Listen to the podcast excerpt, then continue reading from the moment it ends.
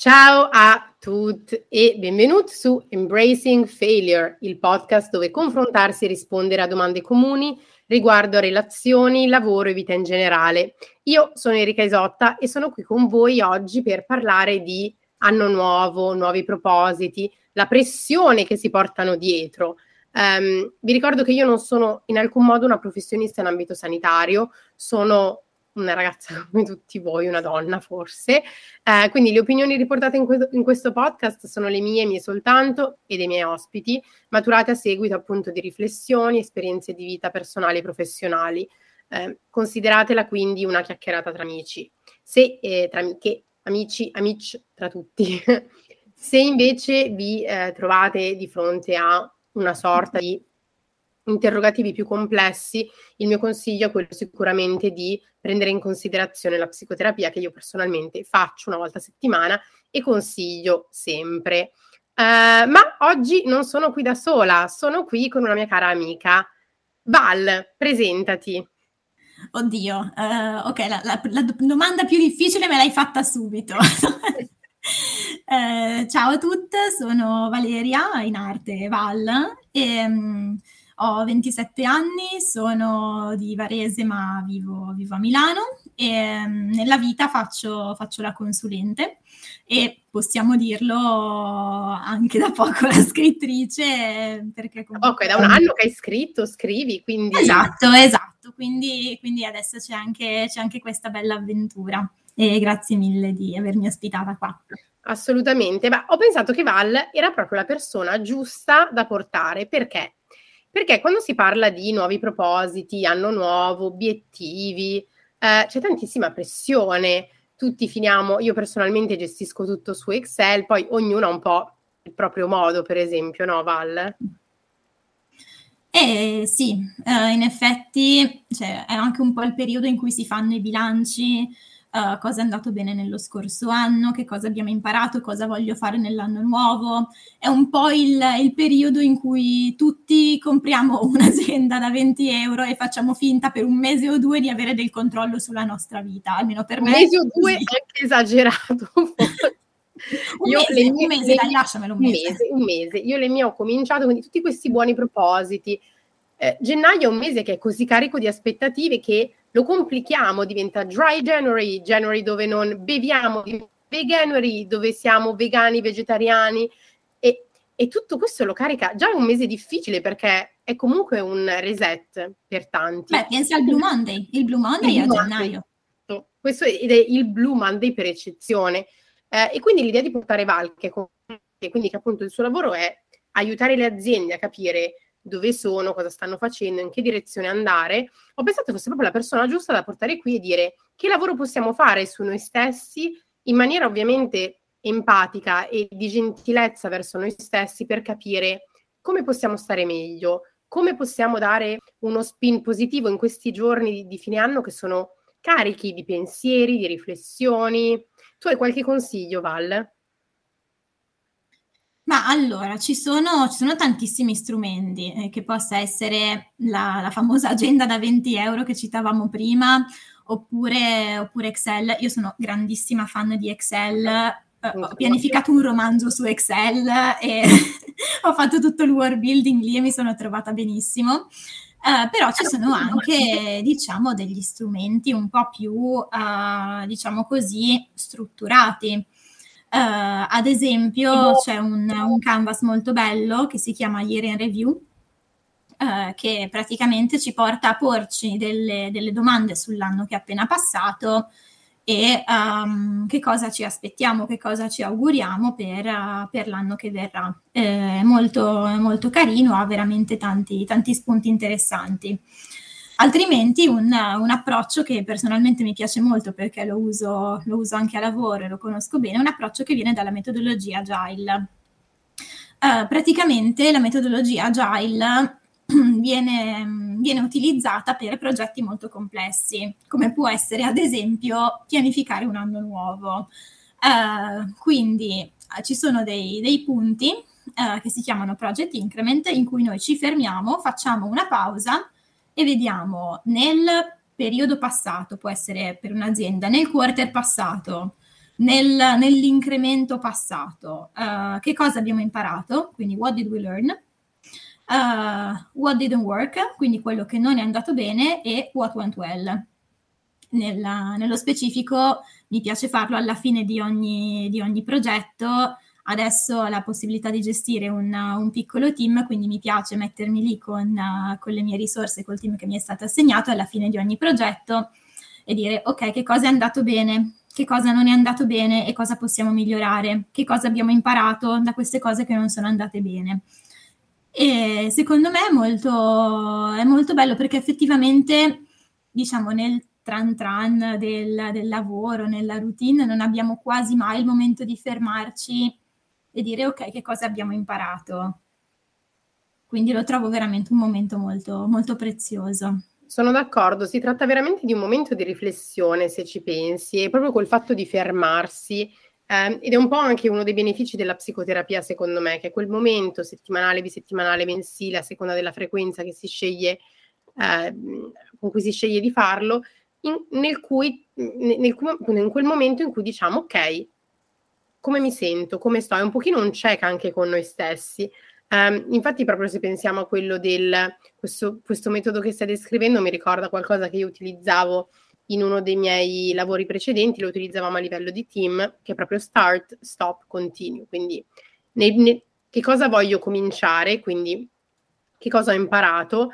Che cosa invece uh, stop? Che cosa invece non voglio più fare? E che cosa um, voglio continuare a fare? Che cosa è andato bene? Eh, quindi, per esempio, se io riguardo alla mia vita, al mio anno passato, che è stato un anno abbastanza tortuoso, eh, mi dico, per esempio, un qualcosa che voglio cominciare a fare ehm, è sicuramente, per esempio, può essere dal, dall'obiettivo più semplice, per esempio, del eh, imparare l'olandese perché mi sono appena trasferita in Olanda, ehm, a qualcosa di più complesso, ma di riuscire a mettere dei momenti settimanali per la self-care, che è qualcosa che ho ehm, trascurato per esempio nell'anno passato perché ero presa da eh, due lavori, un divorzio, due mm-hmm. cani, cambiare casa, cambiare città, cambiare paese. E quindi è qualcosa per cui voglio sicuramente mettere del tempo. Eh, se penso a cosa non voglio fare più è che non voglio dare eh, troppo spazio a, a, tante cose, quindi magari a dei pensieri intrusivi che ho, come anche a ehm, a delle persone che sono state nella mia vita e che non ci sono più, per esempio, quindi delle cose che mi hanno fatto stare male e che sono pronta comunque a lasciare fuori. Um, e se penso per esempio a cose nuove che mi piacerebbe, um, scusa, cose che invece vorrei continuare a fare, quindi continuo a delle cose che uh, mi piacerebbe portare avanti, sicuramente il lavoro fatto con Women Plot, per esempio, però fatto con tutta una consapevolezza nuova di quello che ha funzionato, che non ha funzionato, che è andato bene, che non è andato bene, eh, tutte le cose che abbiamo imparato. Quindi secondo me ci sono questi tre pilastri che sembrano separati, ma in realtà eh, sono tutti collegati questa è la cosa bella, che prendiamo la fotografia nell'insieme, riusciamo a estrapolare, ma fa tutto parte di uno stesso mondo. Esatto, perché praticamente tu in questo momento vai a delineare la persona che tu vuoi essere in questo, in questo anno nuovo. E non è una cosa scontata perché dici, boh, vabbè, io sono, sono sempre io, però riprendendo il vecchio adagio di uh, we are what we repeatedly do, uh, alla fine queste abitudini uh, che noi stiamo creando da zero, quindi start, queste abitudini che no, non, vogliamo più, non vogliamo più avere, quindi stop e continue, vanno poi effettivamente a dare forma a questa persona che, che vogliamo essere. Per, uh, per, quanto mi riguarda, adesso lo, lo butto qui veramente in, in mondovisione, così poi potete tornare tra un anno a rendermi accountable di queste cose. esatto, ci possiamo rendere accountable. Io tra un anno non parlerò olandese, le persone mi, mi renderanno accountable per questo. E però non puoi cominciare così, dai. Cioè... No, no, no, infatti, infatti io lo voglio imparare, sarò B2 l'anno prossimo, questo è quello Brava. che voglio essere. Allora, che mh, mm, cose che voglio iniziare? Mh, diciamo da zero, però non è proprio da zero perché le basi un pochino le ho, le ho già messe, è essere più intenzionale su come, su come, impiego il mio tempo, cioè voglio essere davvero la protagonista della mia vita, del mio viaggio, perché comunque quest, quest'anno passato, questa pandemia, uh, ci ha insegnato sicuramente il valore del tempo, che è la cosa più preziosa che, che abbiamo, perché per quanto uno possa essere fortunato a vivere una lunga vita, no, non, saremo, non, saremo, qui in eterno. E quindi proprio questo, questa consapevolezza di vivere nel momento, perché abbiamo sempre l'ansia che ci proietta verso il futuro uh, e il, uh, un, po', un, po', di rimorsi, cavolo avrei potuto fare così nel passato, quindi tra, tu, tra, queste due forze che ci tirano chi da una parte chi dall'altra non riusciamo veramente a vivere il presente. Questa è una cosa che veramente voglio iniziare a fare in modo, in modo intenzionale. Uh, cosa non, fun- non, ha funzionato, quindi cosa voglio, cosa voglio eliminare dalla mia vita sono i uh, comportamenti, diciamo, volti a compiacere le altre, le altre, persone, il famoso people pleasing. Di cui noi abbiamo la medaglia olimpica. Madonna, parlate. No, però veramente, cioè, sono, sono dei comportamenti distruttivi, anche se sul momento ti fanno stare bene perché dici eh, cavolo, ho fatto quello che mi sembra qualcosa di bello per un'altra persona, ho reso felice questa persona. Sì, ok, però Ah, a che costo hai What reso about you? Esatto. Esatto. Perché alla fine, grosso spoiler, noi siamo le persone con cui dobbiamo passare il resto della nostra vita. Esatto. Quindi forse è il caso di rendere felici noi stessi, noi stesse, noi stesse prima e poi tutti gli altri. E cosa voglio continuare, continuare a fare? Sarebbero un sacco, un sacco di cose, però per, per quest'anno mi, sceglierei continuare a leggere libri non fiction, uh, che è una... li ho sempre, diciamo, un po' schifati, tipo mm. sempre visti come manualistica, co- come conquistare un uomo in dieci giorni, eh, come, diventare, come, diventare, ricco in un anno, eccetera. Invece, invece no, c'è tutto un mondo di saggistica, c'è tutto un mondo di um, scrittura anche divulgativa volta a portare certi, certi temi in, uh, in, modo accessibile anche a un pubblico non esperto. Quindi questo, questo sicuramente mi ha dato tanto e voglio, voglio continuare questa buona abitudine. Però li alterno sempre un fiction e un non fiction perché altrimenti... Come facciamo con il nostro book club. No, ma è giusto, io ti dirò, la verità è che um, penso che anche dar, darsi degli obiettivi che siano misurabili, Um, mi ricordo che c'era questo, adesso non ho guardato le note, quindi vi metterò magari qualche riferimento sotto, però avevo uno dei miei mentor un paio d'anni fa, Simone, um, che mi aiutava appunto con una, mi faceva coaching quando ero all'inizio della mia carriera e mi eh, parlò degli obiettivi SMART. Quindi un obiettivo deve essere smart in che senso? Smart è una cronaca, ogni lettera sta per qualcosa. Adesso mi ricordo per esempio che M è per measurable, quindi devono essere misurabili quindi, per esempio, voglio leggere libri non fiction. Per esempio, quanti ne vuoi leggere? Per esempio, voglio imparare olandese. A che livello voglio arrivare? Che cosa voglio essere capace di fare?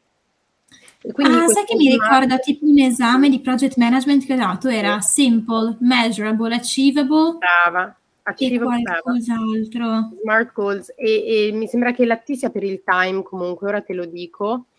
Um, allora, ora lo, lo cerchiamo e lo... però... Esatto, perché non possiamo andare avanti finché... Devono non... essere specifici, quindi simple, sensible, significant, okay. measurable, quindi misurabili, eh, achievable, relevant, quindi comunque deve essere qualcosa che può essere fatto che ci sono dei risultati, e time bound, quindi deve essere comunque in un certo periodo di tempo, quindi che possono essere questi 12 mesi. E per esempio questa è un'altra metodologia che me aiuta, quindi io eh, quando faccio su Excel appunto il mio piano per l'anno nuovo, ma anche può essere un piano semplicemente per qualche mese, eccetera, eccetera, che va oltre la to-do list che magari tutti abbiamo salvata sulle note del telefono. Cerco sempre di dare degli obiettivi che siano raggiungibili. Per esempio, eh, io divido il mio Excel in, in, categorie, per esempio una delle categorie è personal development. Quindi per lo sviluppo personale, per esempio, ho messo imparare l'olandese, che è il mio macro obiettivo. Dentro questo macro obiettivo ho quattro micro obiettivi, uno per quarter, quindi uno per trimestre, e che sono i vari livelli, quindi A1, A2, B1, B2, eh, per arrivare a essere più o meno fluent nella lingua. Mi sono data una data di scadenza per ognuno di loro, penso che siano realistici perché se effettivamente metto un tot di ore a settimana eh, con un corso e tutto ce la dovrei fare. E quindi l'idea comunque è di avere qualcosa che può essere tracciato, che possiamo eh, riuscire a fare, o per esempio dire ho un goal, eh, ho un obiettivo finanziario che per esempio di ehm, investire X euro, di mettere via nel mio eh, libretto di risparmio X euro e riuscire a tracciarlo, quindi un, goal che, un obiettivo che sia per voi misurabile, che sia realistico, perché è inutile che se eh, guadagno 1000 euro al mese ne voglio mettere via 5000 al mese, perché non, non è possibile deve essere qualcosa che prende in considerazione tutta la situazione attorno. Quindi a me devo dire che questi strumenti business per affrontare questi, eh, queste situazioni della vita piacciono molto. Eh, ieri poi in realtà mm, non era pianificato, ma una persona mi ha parlato di un altro strumento che si chiama Year Compass, quindi come compasso annuale, e ne abbiamo parlato con Vale e ci siamo detti, ah, ci sono effettivamente degli spunti interessanti. Si tratta di un manuale che potete scaricare gratuitamente sul sito. Se cercate Year Compass lo trovate. Uh, sono più o meno una ventina di pagine e ci sono sostanzialmente tantissime domande per riflettere sull'anno passato. Quindi oggi ne volevamo prendere un paio um, per farcele, farle insieme, riflettere un pochino insieme su quello che è stato l'anno passato, per capire meglio anche in che direzione muoverci per l'anno a venire. Sempre tenendo in considerazione un principio che secondo me è quello che deve essere un po' cardine del volersi bene, della gentilezza verso se stessi e anche per questo gli obiettivi devono essere fattibili per noi come persone, perché io sono io e per esempio Val corre, fa delle corre, adesso io, io sono ignorante quindi non so, però corre tanto, corre spesso, corre... Io non potrei mai dire voglio fare la, la schedule di Val quando va a correre domani, perché non sono allenata e non sarebbe realistico e mi preparerebbe al fallimento sostanzialmente. Quindi dobbiamo sempre pensarli riferiti a noi e non al mondo esterno, secondo me. Esatto, e uh, costruendo poi su, su, questo, su quest'ultimo punto, secondo me volersi bene sta anche nel riconoscere quali sono i propri limiti uh, e anche non volersi uh, spread too thin, quindi non voler uh, avere troppi obiettivi, sì. tutti importanti, tutti, tutti, da raggiungere assolutamente entro l'anno, altrimenti casca il mondo. Perché la cosa bella è che questi obiettivi voi non li dovete a nessuno, li dovete solo a voi stessi. Cioè, quindi non c'è nessuno a fine anno che vi verrà a rendere conto eh, ah, però l'olandese non, non l'hai imparato bene come volevi. E, e, quello non è un fallimento personale, è un volersi, cioè rendersi conto che quell'obiettivo magari non era realistico, quindi tornando alla metodologia agile, fare la sprint retrospective e dire volevo raggiungere 100? Mm. Però guarda, già dopo tre mesi ti posso dire che, che a 100 non ce la faccio, ah. riesco a raggiungere al massimo 90. Aggiustiamo, sì. Esa- tra l'altro quello che hai detto è molto importante perché bisogna arrivare alla radice anche del perché vogliamo fare le cose. Per esempio, perché vuoi leggere più non fiction o perché, io perché voglio imparare l'olandese? E non è per dimostrare a nessuno che so parlare olandese perché sai cosa mi interesserà, però è perché io per esempio ho un bisogno di sentirmi estremamente connessa con le persone e un modo che trovo di farlo, per esempio, è quello di parlare la stessa lingua. Quindi, appunto, essendo un expat all'estero da tanti anni, ho trovato che è il modo migliore che mi fa se- sentire integrata. E per me l'essere integrata in un posto dove vivo è estremamente importante. Quindi, so, questo è il mio principio cardine. È successo anche a me quando, ad esempio, ero in Danimarca.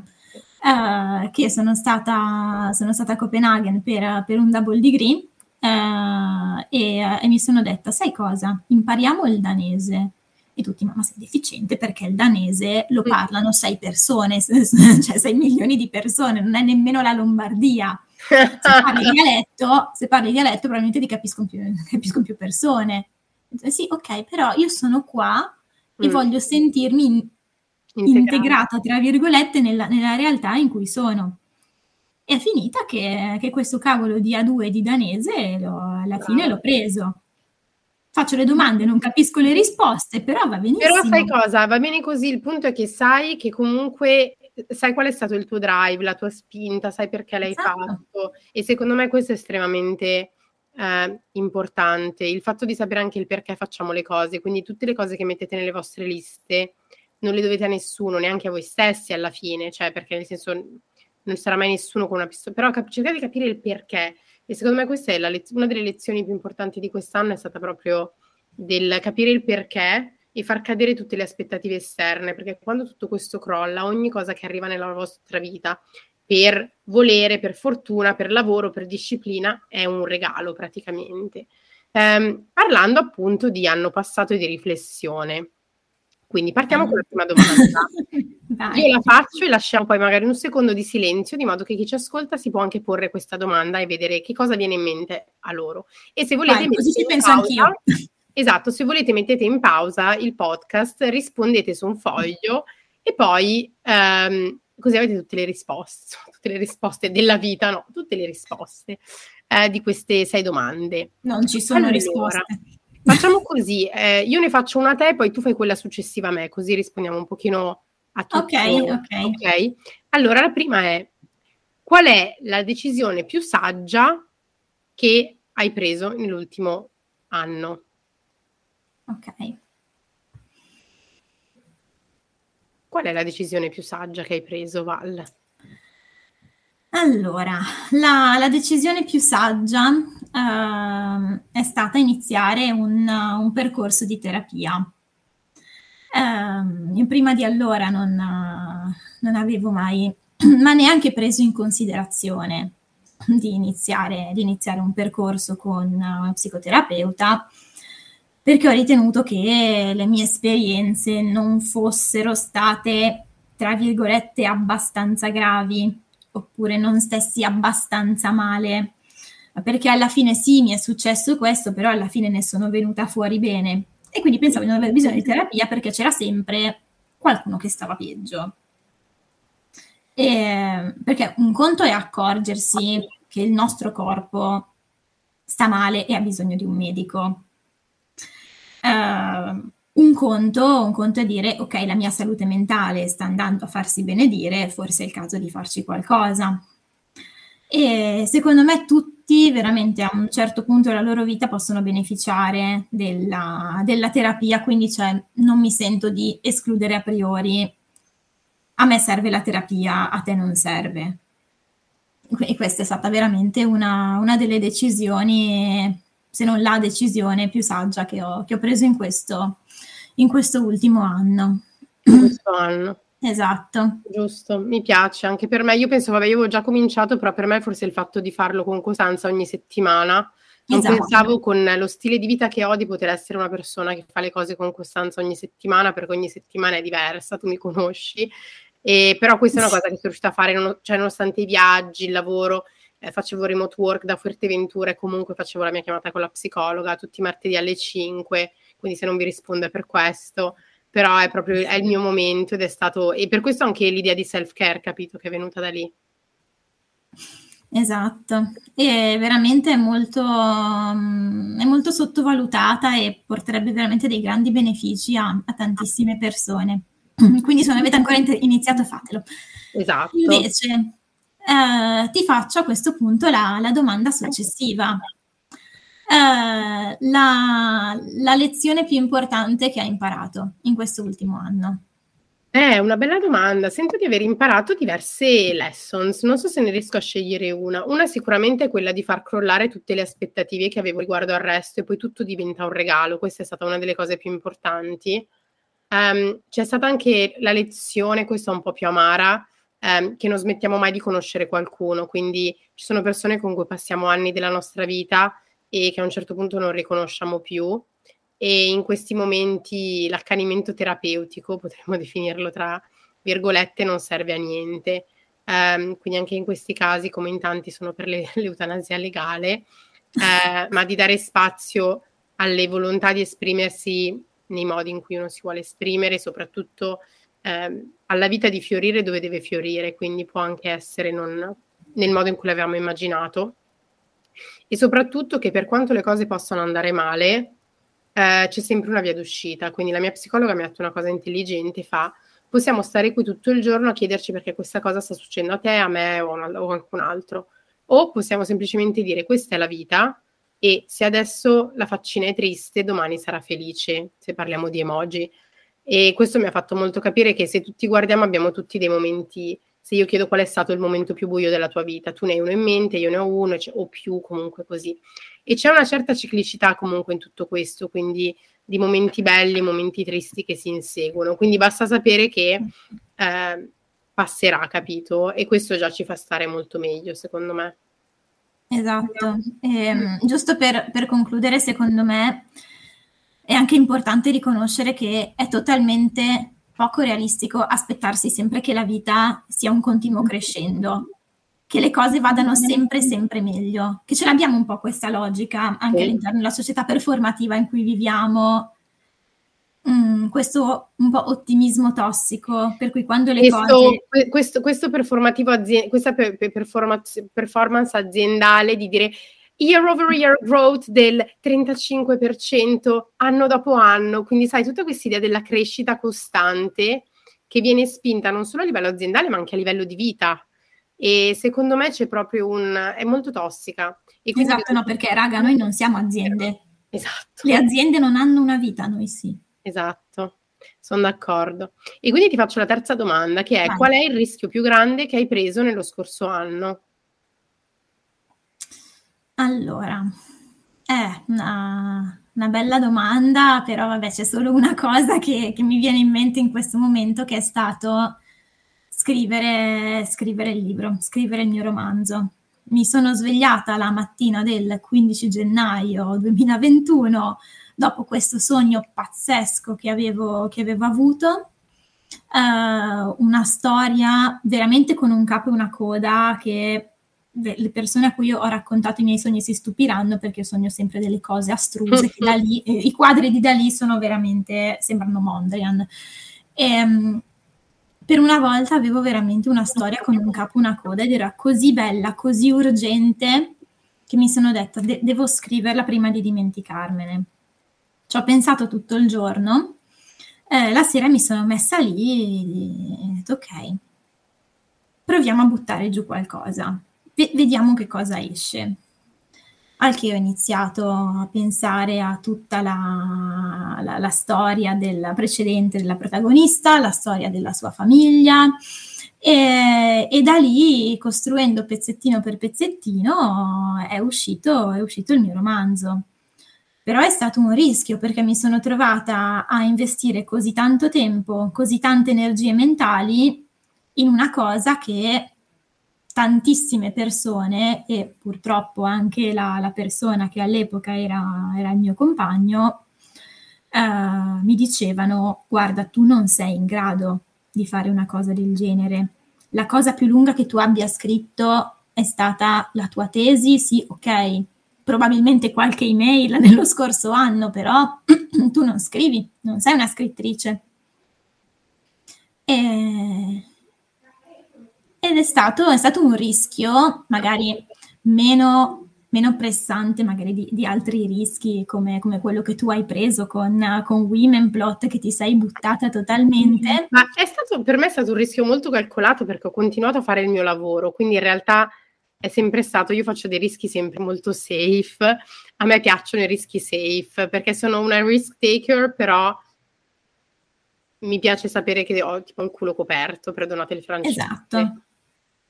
Quindi penso che il tuo in realtà sia un grande rischio perché quando hai tutto un mondo che dice il tuo lavoro è un altro, tu fai questo, eh, in realtà hai messo in discussione tante cose, che è il principio base del rischio. Esatto. Sì, il mio lavoro è un altro, però mi sono anche resa conto che non è che possiamo essere una sola cosa, anzi, siamo persone mh, mm, sfaccettate. Poliedriche. Poliedriche, esatto, volevo, volevo dire multifaceted, mi è uscito esatto.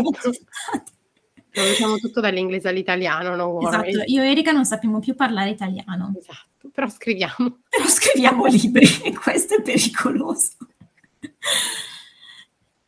Ti, ti faccio invece la, la domanda successiva, mm. che è stata uh, la sorpresa più grande di questo anno. Allora, la sorpresa più grande dell'anno um, vorrei dire che qualcosa di esterno, cioè potrei nominare tipo Womenplot, il libro che è andato, cioè sono tante cose in realtà che sono state le belle sorprese, uh, anche il fatto di essere, cioè finire su dei giornali anche grossi come Vanity Fair per me è stato, sono state delle sorprese, delle cose inattese, ma in realtà ho anche il feedback ricevuto dalle persone. però la sorpresa più grande di quest'anno è stata conoscere me stessa per come sono davvero, quindi per anni mi sono costruita un ruolo e raccontata tante palle per rispettare delle immagini altrui, quindi io racconto sempre questa immagine degli specchi. Per anni ho vissuto guardandomi allo specchio nelle altre persone, quindi ogni persona era uno specchio e mi rimandava un'immagine che doveva essere perfetta, che non poteva avere nessun difetto, eh, qualcosa di irraggiungibile, che non ero io. E quest'anno... Ancora qui. Sì. E quest'anno sono riuscita, e questa è stata la sorpresa più grande, a conoscermi davvero, a, a riconoscere le mie vulnerabilità, le mie fragilità, eh, a partire dall'anno scorso alla perdita del bambino, quindi accettare cosa stava succedendo nel mio corpo, eh, accettare che il mio matrimonio non era così perfetto come credevo che fosse, come volevo che fosse, ehm, e accettare effettivamente che anche se tutte queste cose non erano perfette, io dentro paradossalmente non ero così rotta e così distrutta come pensavo. Quindi ho cominciato a guardarmi nel mio specchio e anche se sono ancora all'inizio ho cominciato a conoscermi davvero, a volermi bene per quello che sono e questo mi ha portato ad avere relazioni sicuramente più sane nella mia vita e a costruire rapporti molto più bilanciati. Quindi la sorpresa più grande è stato volermi bene, conoscermi ehm, e anche accettare di ammettere ad alta voce tutte queste cose ehm, con le persone intorno a me. Bella. Passiamo alla tua domanda, quindi l'ultima. Siamo alle ultime due domande ehm, e poi magari faremo una riflessione finale e esatto. lasceremo tutti andare a dormire, a correre, a sognare, a riflettere. Allora, l'ultima domanda per Vale è questa. Qual è la cosa più importante che hai fatto per altre persone? Eh,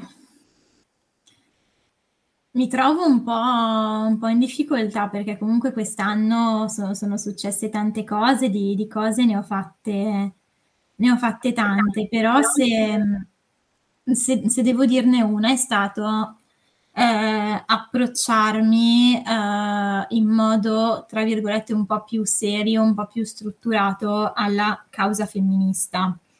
Uh, che dici, vabbè, una cosa che hai fatto per gli altri, tu sei una donna essere femminista non è una cosa che fai per gli altri. È vero, però il femminismo è inteso come uh, concetto intersezionale che no, non vuol dire soltanto proteggo, le, cioè, proteggo gli interessi delle donne in quanto donne, interessi delle donne in quanto donne che magari non vengono da un contesto benestante, uh, donne che magari hanno un corpo non conforme, uh, donne che hanno delle, delle disabilità oppure sono, sono, grasse, donne che uh, in un contesto come, come, quello italiano, mi viene da dire europeo, uh, non, sono, non, sono, bianche, hanno, hanno altre etnie. E, ehm, perché alla fine, cioè, se escludiamo il mio essere donna, eh, io ce le ho tutte, cioè sono bianca, eh, ho due lauree con un double degree, quindi tre, vengo da un contesto uh, borghese, quindi, quindi, privilegiato. Nella mia vita ho avuto modo di, di fare tantissime esperienze che molte, molte altre persone non hanno, non hanno, avuto modo di fare. Non ho, ne, non ho nessuna disabilità, il mio corpo è conforme a quello che la società si aspetta da me.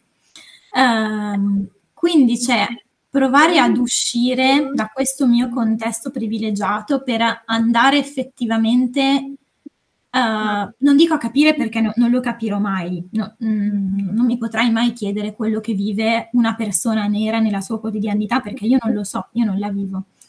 Uh, però provare a mettersi nei loro panni. Uh, l'empatia è anche, è anche, questo, cioè mettersi nei, uscire da sé ed entrare nella, nel contesto che vivono persone che sono totalmente diverse da noi. Anche perché, scusa, se posso aggiungere una cosa, l'educazione è fondamentale in questo, eh, perché è pur vero che tu non potrai mai, come io non potrò mai provare quello che prova qualcuno che è in una situazione diversa, ci possiamo provare appunto attraverso l'empatia, ma possiamo educarci e essere facilitatrici o facilitatori ehm, per riuscire a cambiare qualcosa nella società. Quindi già un processo di educazione e di consapevolezza, secondo me, eh, non dico essere a cavallo, però sicuramente eh, aiuta molto. Esatto, ed è stato, è stato fondamentale, torniamo al punto del, del non fiction, informarmi da questo punto di vista. Tantissime persone mi hanno, mi hanno detto: Ma perché lib- leggi libri sulla, persone, su come vivono le persone nere in Italia se tu sei bianca e, e non hai nessun amico nero? Cosa ti interessa? Ma non lo faccio per me. Lo faccio per poter capire quello che vivono queste persone e visto che posso capirlo, mi ci posso avvicinare, non diventare parte del problema, ma diventare parte della soluzione. Brava, Anche se non mi tocca personalmente. È molto importante quello che stai dicendo, perché trovo che l'educazione sia eh, il primo passo per tantissimi percorsi di cambiamento e trasformazione nella vita, se ci pensi. Educazione proprio in senso lato, esatto. quindi non in senso istruzione, education, ma proprio in senso lato. Esatto, ne, ne manca una, giusto? Manca, ne manca una, una per te. Uh, the biggest thing you completed, la cosa più, più grande che hai completato, portato completato niente, tutto work in progress, io sono un work in progress. Uh, no, sicuramente allora la cosa di cui sono più fiera in questo senso di aver completato. Um, cioè, menzione speciale a Womenplot, ovviamente non l'ho fatto da sola, um, però diciamo che ho tenuto su baracca e burattini, come direbbe mia mamma, per diciamo tenere un pochino tutto insieme. Quindi um, io non ero una persona estremamente costante nella vita. Uh, il mio lavoro mi ha insegnato a essere costante perché quando lavori come commerciale um, hai obiettivi ogni, ogni, giorno, ogni settimana, ogni mese, ogni quarter, uh, ogni anno e quindi devi fare tot attività giorno per giorno per riuscire a raggiungere l'obiettivo più grande, la big picture.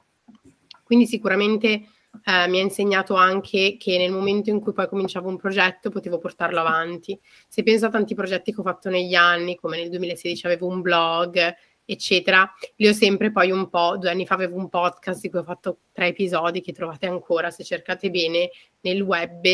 Um, la verità è che poi abbandonavo perché non riuscivo a essere cos- costante. Invece Womenplot mi ha proprio insegnato l'arte della costanza. Io l'ho imparata e l'ho applicata a Womenplot e quindi adesso ovviamente Womenplot is far from being completed perché non siamo neanche arrivati, stiamo solo iniziando eh, però se penso solo al, è un po' il discorso che ti faccio di solito con i libri, quante persone hanno un'idea di una startup, di un libro, di una, quante effettivamente si fermano e dicono ok, buttiamo giù qualche idea, quante cominciano a coinvolgere la comunità intorno, quante vanno a registrare la propria azienda, quante cominciano effettivamente a investirci del tempo, del denaro, del...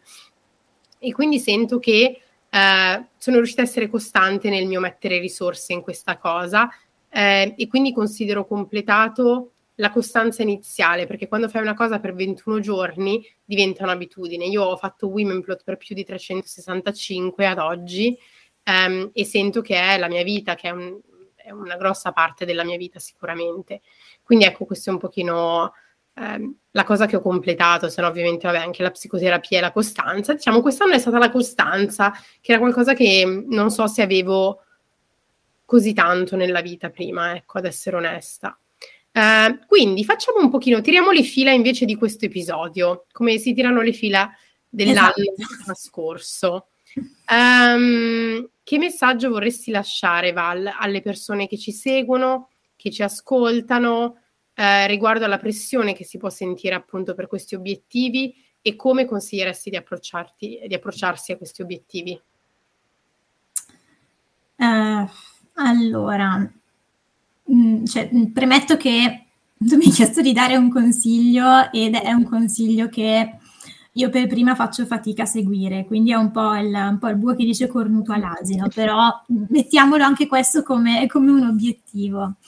Um, quello che mi sento di dire è voletevi, vogliatevi bene, davvero. E alla fine questi, questi, obiettivi sono vostri e soltanto vostri, non per uh, compiacere a vostra mamma, non per uh, trovarvi un, un partner, uh, non per essere delle persone più, più interessanti, lo fate per, per, voi e quindi deve essere qualcosa che vi fa veramente vi fa veramente stare bene e non dovete renderne conto a nessuno. E quindi cioè, non, non sovraccaricatevi di, di, roba, di aspettative, di, di, obiettivi che dovete assolutamente portare a termine, altrimenti eh, non riuscirete a fare dry January e al 4 gennaio avrete già un bicchiere di vino in mano. Va bene. Ce ne faremo una ragione. Ce ne faremo una ragione. Magari invece di, invece di bere tutti i weekend, berrete un weekend sì e un weekend no. Anche questa può essere una soluzione non è che nel momento in cui ah, c'è lo sgarro, ah, c'è il comportamento che non voglio, allora basta, è tutto rovinato. Sono d'accordo. Per me invece se dovessi lasciare un consiglio è quello che il fallimento è un costrutto sociale e è qualcosa che si può applicare alle aziende, di nuovo noi non siamo aziende, quindi riprendendo quello che dicevi tu, noi non siamo aziende, siamo persone, il fallimento, la bancarotta, lasciatele alle aziende ehm, e pensate appunto a voi come dei progetti in continua evoluzione che non possono fallire perché la vita non fallisce mai. Quindi ti ringrazio Val per essere stata qui con noi.